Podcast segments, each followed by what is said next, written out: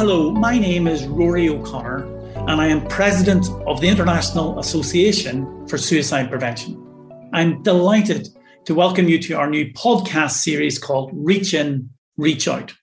We're hoping to encourage safe conversations around suicide and suicide prevention, and we aim to bring together the different aspects of the work that we do, providing a global perspective, but crucially also sharing stories of hope. A fundamental part of our work is engaging with people with lived and living experience of suicide, either through their own personal experiences of suicidality or through loss and grief. This will be a central strand running through the entire podcast series. Given the sensitive nature of the subject matter, it is vital that we all prioritize our well being. So please practice self care. I hope that you find the podcast of interest, and we really look forward to hearing what you have to think. Thank you. Hello and welcome to the latest episode of IASP's Reach In, Reach Out podcast. I'm absolutely delighted today with two fantastic guests. We've got Dee Knipe, and Dee will introduce herself in a second. And we've also got Piumee Bandara. And we're really, really excited. We're going to talk about a really important topic today, looking at the relationship between domestic violence and suicide risk. So, first of all, can we do some? I've done our welcome. So, Dee, do you want to say a bit about who you are? So, welcome first to the podcast, Dee. So, we can maybe tell us a bit about who you are and your sort of journey thus far in the suicide research, suicide prevention field. Okay, yeah. So, yeah, I'm uh, Duleeka Knipe. People call me Dee. I'm a suicide and self harm epidemiologist. I'm based at the University of Bristol. I currently co lead the suicide and self harm research group here.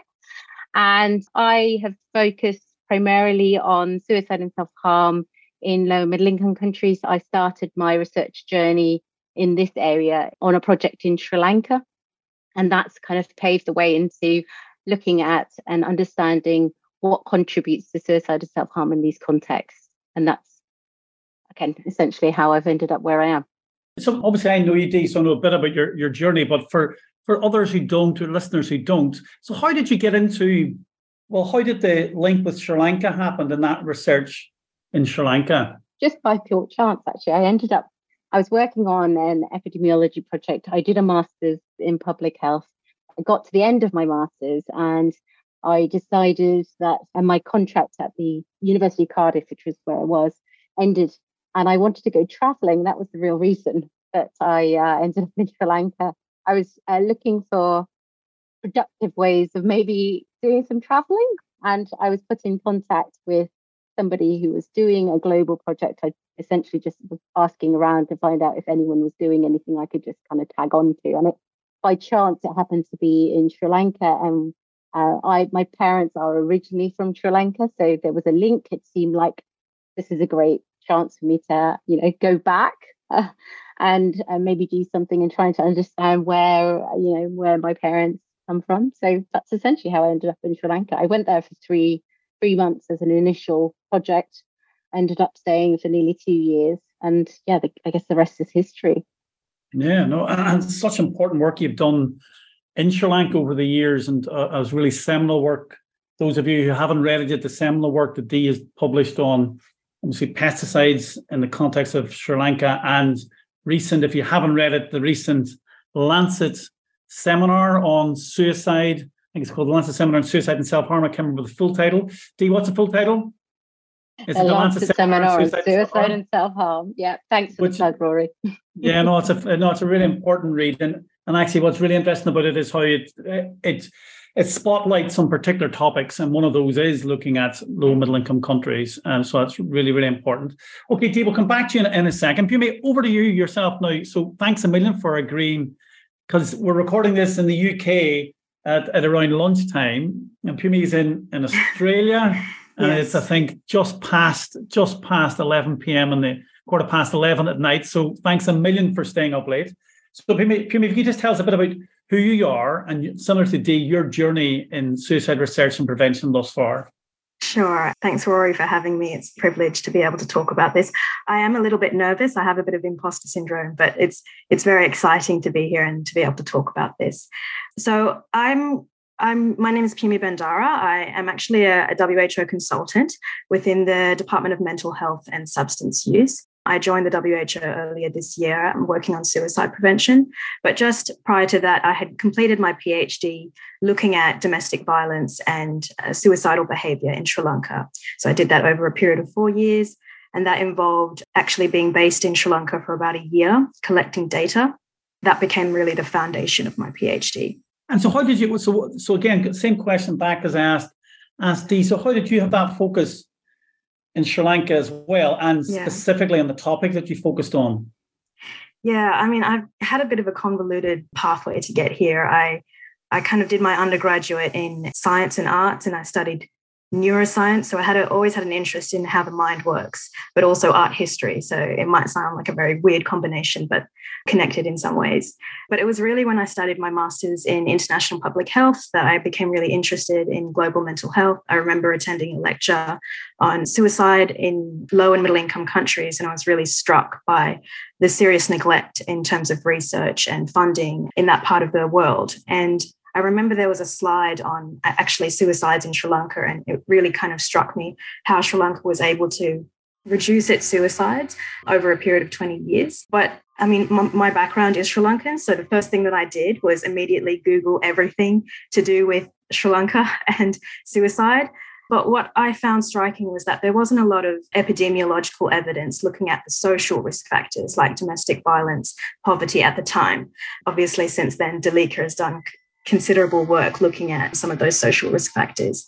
But that really is what sparked my interest. And then I went on to try and look for supervisors who could support me in that work. And I was introduced to Professor Andrew Page, who then put me in touch with Duleeka Knipe. And I have a kind of similar story to Duleeka in that I went to Sri Lanka and, and within a few days, she she gave me this opportunity to coordinate a, a case control study. And so that's why I was there for, for almost a year coordinating that study. So you were a part timer, really? Then you only had a year, and and Dee did two years, so not yeah. not that it's competition, obviously. so, just a quick question then on just for the listeners' benefit. So you so you made the point there about the positive news story about suicide rates decreasing in Sri Lanka over the last yeah. 20 years. So I'm just not saying we're in sort of I know it's awful talking about world maps on these things, but and where where what rates in terms of what is the rate of suicide in Sri Lanka, broadly speaking? Does either you know off the top of your head? I assume you do. So, so do you jump, jump in, Lindy? Yeah, at the moment, the, the rate of suicide in Sri Lanka is around 15 per 100,000. And that's above the global average, but it's down from a rough, roughly about 42 per 100,000 in the mid 90s. So oh, it's kind wow. of a dramatic reduction. Really is dramatic. I mean, if you think about that, obviously we think about the world, the world average I mean, that's more, I mean, that's quite a bit higher. I mean, and even if you think about the UK context, I know trying not to be UK centric, but even the 15 and per 100,000 is about uh, obviously 50% higher than the UK average, broadly speaking, over a number of years. So, but, um, and so just before we get on to the, the domestic violence stuff, then, so Pumi, just one last question for you on the Sri Lankan context, then. So, have we any sense of what contributed to that reduction? Is it regulations to do with pesticides?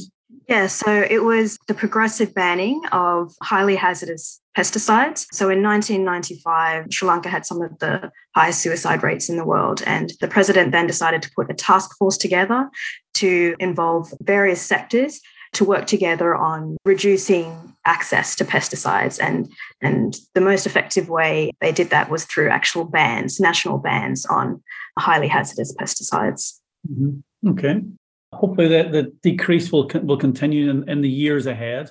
Okay, so thanks for that. And so let's move on to the sort of topic that we're here really to focus on today, and, and obviously do with domestic violence and suicide risk. And one thing struck me recently in living in the UK, I did, there was a Channel 4 News, was one of the main news programs.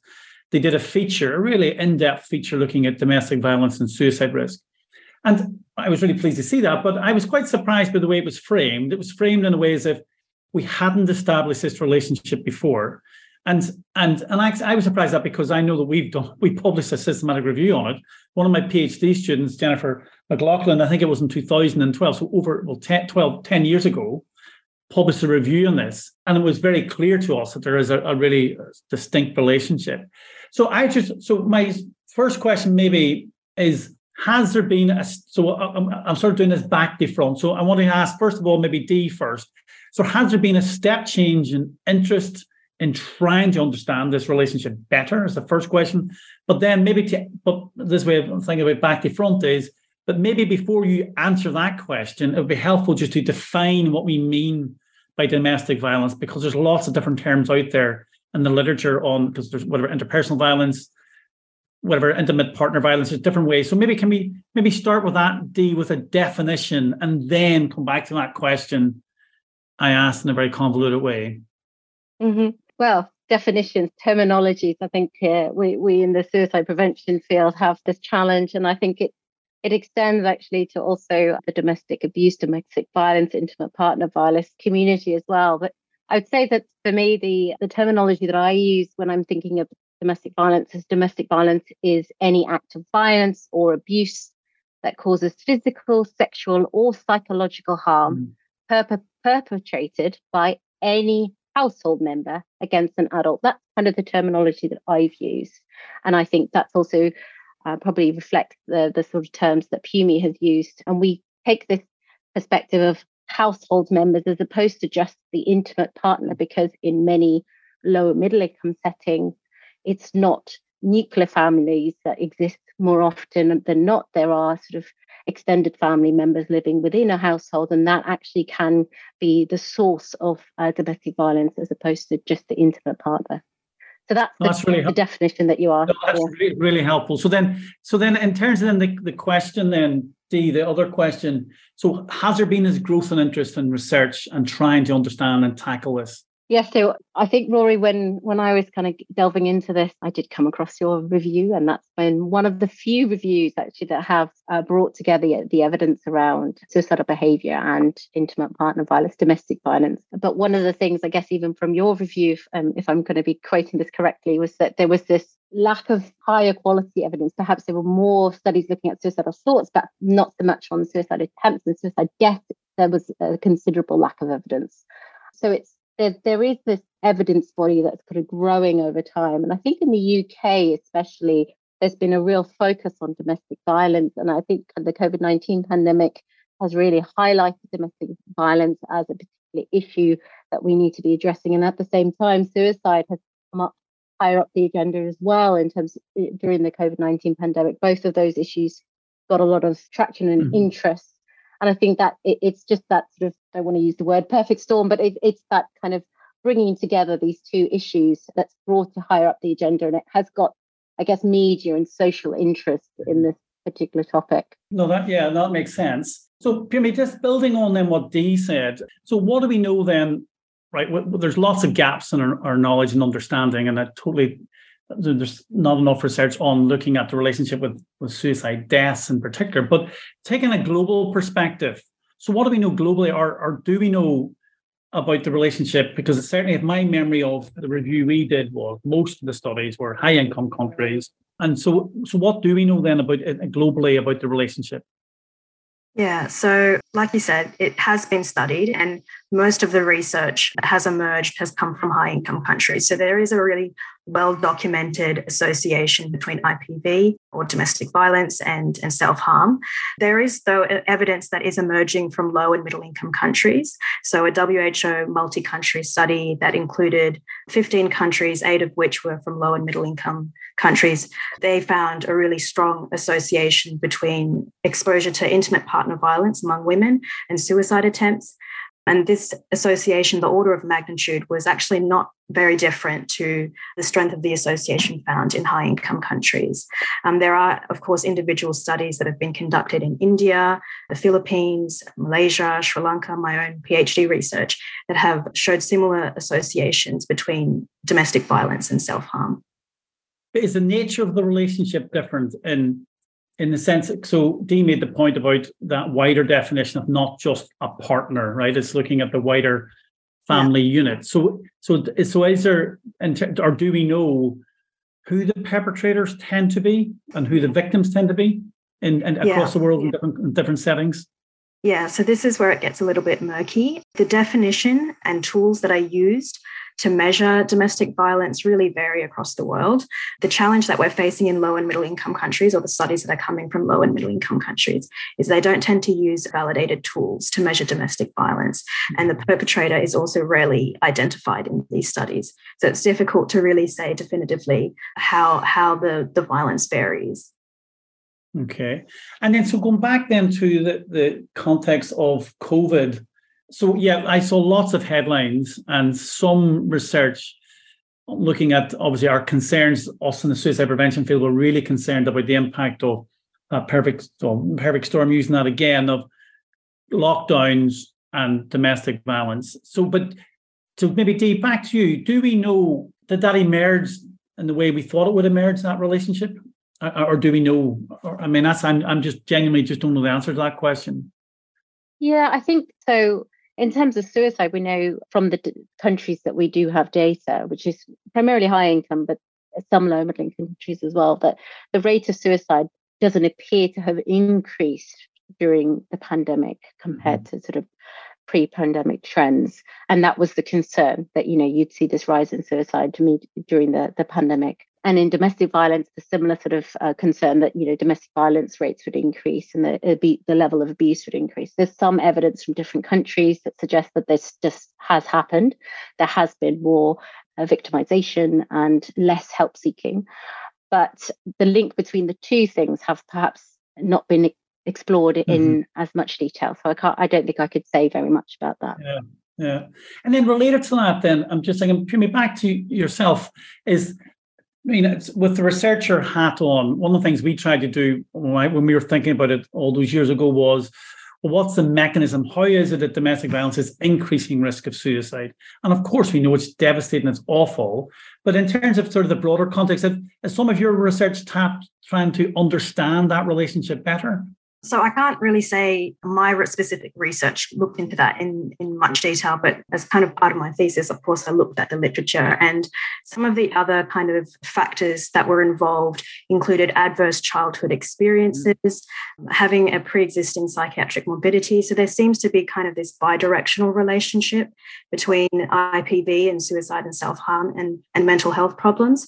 Alcohol misuse has also kind of been implicated in the relationship, not only by by the individual experiencing the intimate partner violence or domestic violence, but also just alcohol misuse within the household. Poverty as well, or economic stress, has also been identified as a kind of factor involved in, in the relationship between IPV and suicide and self harm, but also, really interestingly, social support as well. So, as part of my study, I looked at I included support within the model, and we found that it really dampened the associations between IPV and, and self harm. And so, what that kind of signaled to me is that potentially social support could be a protective factor in other parts of my research, I also looked at the, the, links between social support and experience of domestic violence. And what we found was that men and women who were perceived to have less social support within their community and within their household were more mm-hmm. likely to report experiencing domestic violence. No, that's, no, that's really helpful. Thanks for that. And then go back and just thinking again then about how we go about trying to understand this relationship. I assume across different countries of the world, because of cultural reasons and stigma and shame that the reporting of domestic violence is highly well it can be unreliable. And do we know much about that or how we or how can we better quantify Dee, maybe over to quantify that relationship? First of all to we to we have a, some sense of actually what is the the real prevalence of domestic violence in our communities first of all? And then or, or, or, what can we do to make sure that, that that we get a better understanding of how common it, uh, it is so we can obviously intervene and do something about it? Yes the issue of stigma i think does definitely come into play when we're talking about this issue but i wouldn't necessarily well in certain patriarchal societies the stigma might be much greater so women especially who are the more likely to be the victims of domestic abuse are less likely to report it when it is occurring for you know, because there is this shame associated. But when we look at the international literature on ter- in terms of like the prevalence of domestic violence across the globe, you get very consistent estimates of the prevalence of domestic violence, particularly in women, which seems to be the focus, mm-hmm. and primarily intimate partner violence because domestic abuse isn't eh, with the sort of wider violence angle that I, I talked about earlier hasn't really been explored. But it's roughly about one in five. So it's about 20% of women will have experienced domestic violence at some point in their lifetime. Is that a sorry, Dee? Is that across? Is that globally? Yeah, globally. So you get fairly consistent estimates for that rate of domestic violence across the globe. That's, that is horrifying. But I imagine that must still be an underestimate. Yes, definitely. So have we any sense? To, have we any sense of what the real figure is then? Or is that, I know it's so, so difficult to to quantify, but but but I assume, or have there been attempts to try and get at the real figure?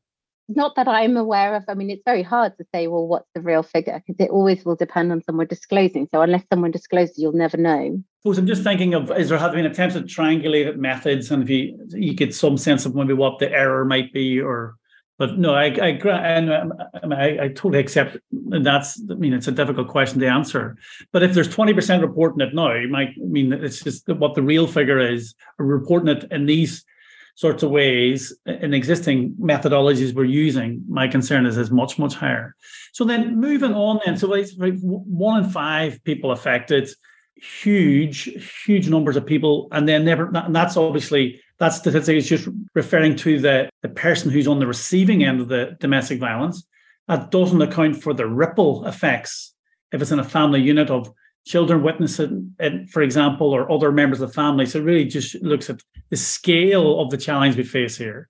So then going then hopefully to try and think what we can do to tackle this awful, awful problem is what do we know or do we know what works? Maybe start with you in this one in terms of what interventions do we know or, or have there have there been good interventions or ways in which we can tackle this?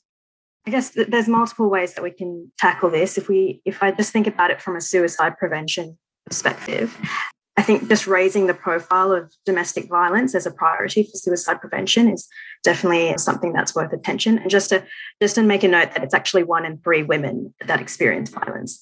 Oh, one in three women. Sorry, yeah, sorry. Yeah and making sure that domestic violence is really embedded in national suicide prevention strategies.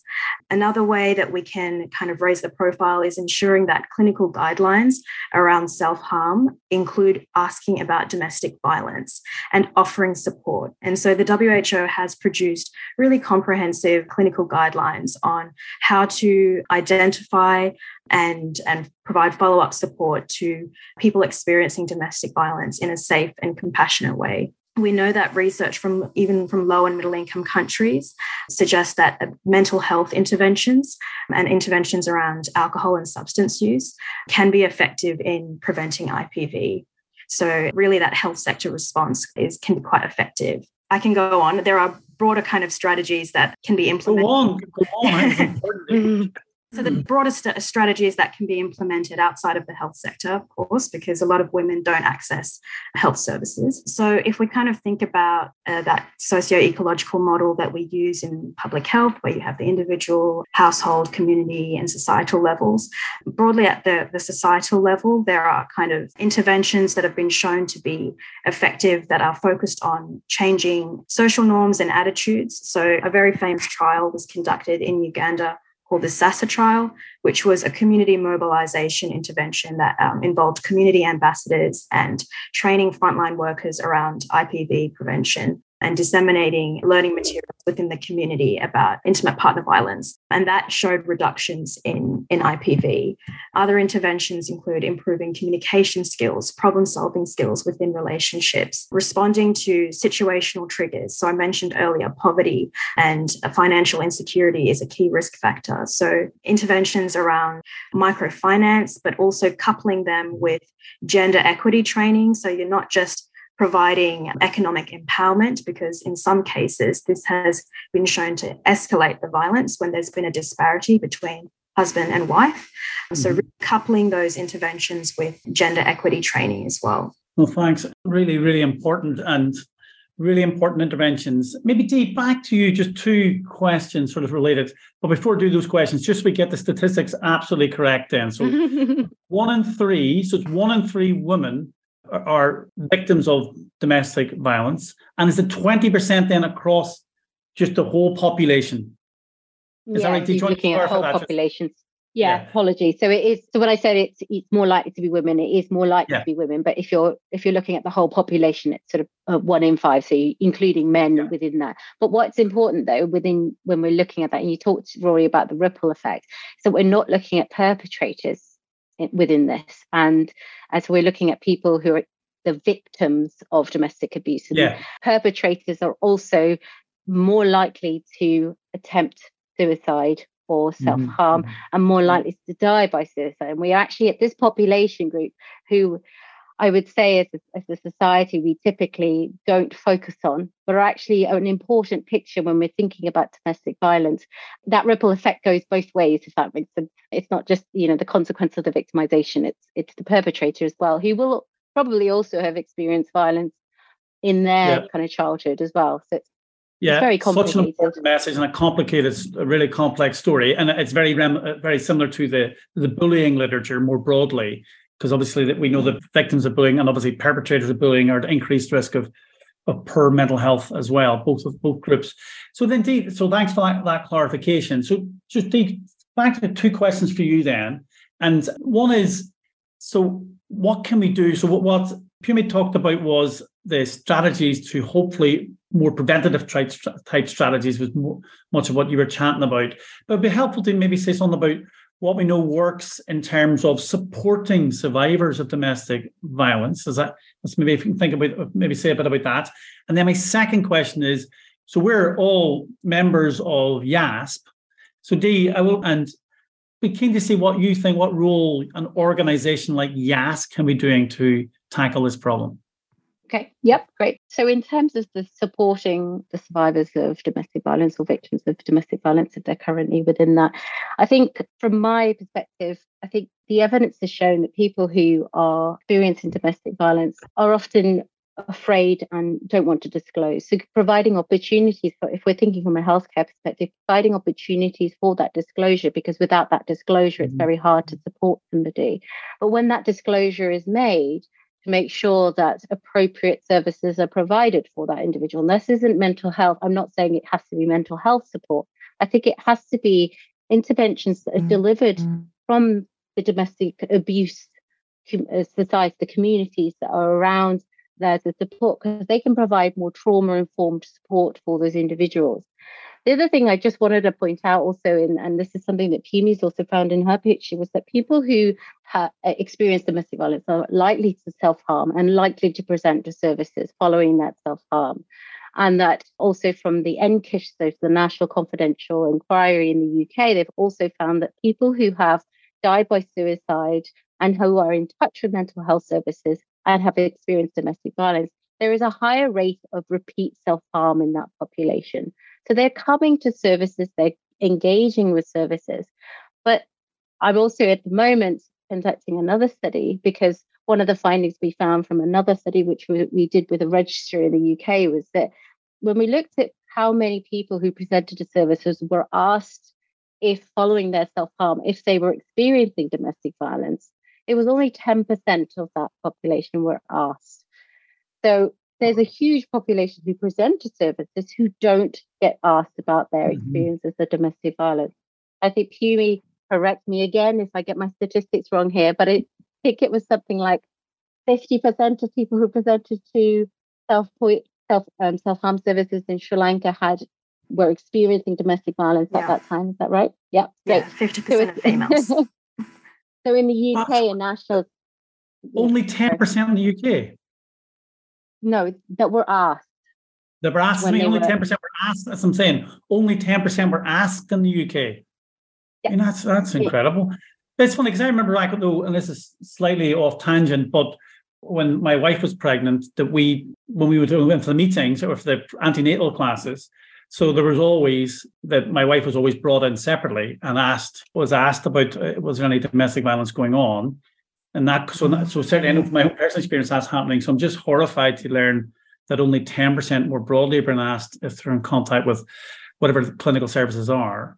Thanks for that. Thanks, that. Then, then the other question then I asked, which is that question about what role an organization like IASP play.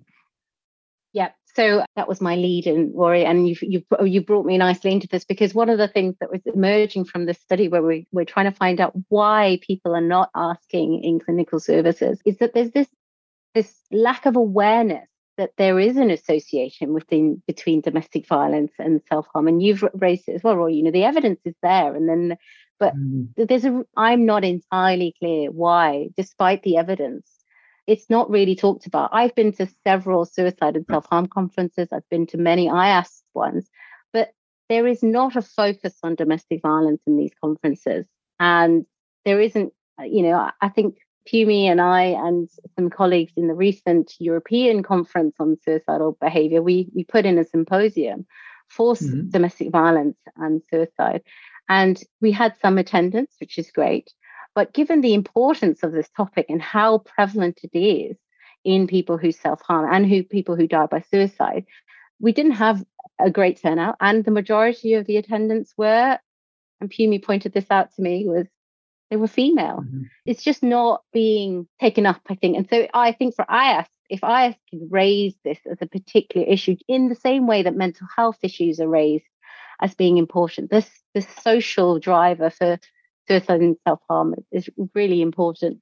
No, no, I no, I, I, I mean, uh, I think here, here's what I say. I think we should try and do more as an organization, and but I wonder if it, part of it is the lack of awareness. Because, so for example, as somebody I published, well, I was a co-author in a review, PhD student some years ago, and I'm still surprised at the thirty percent. So I don't think that message has got out there, and and and in the same way that if you look at trauma in general, there's lots of trauma frequently appears in our conferences and in, in, in the scientific literature.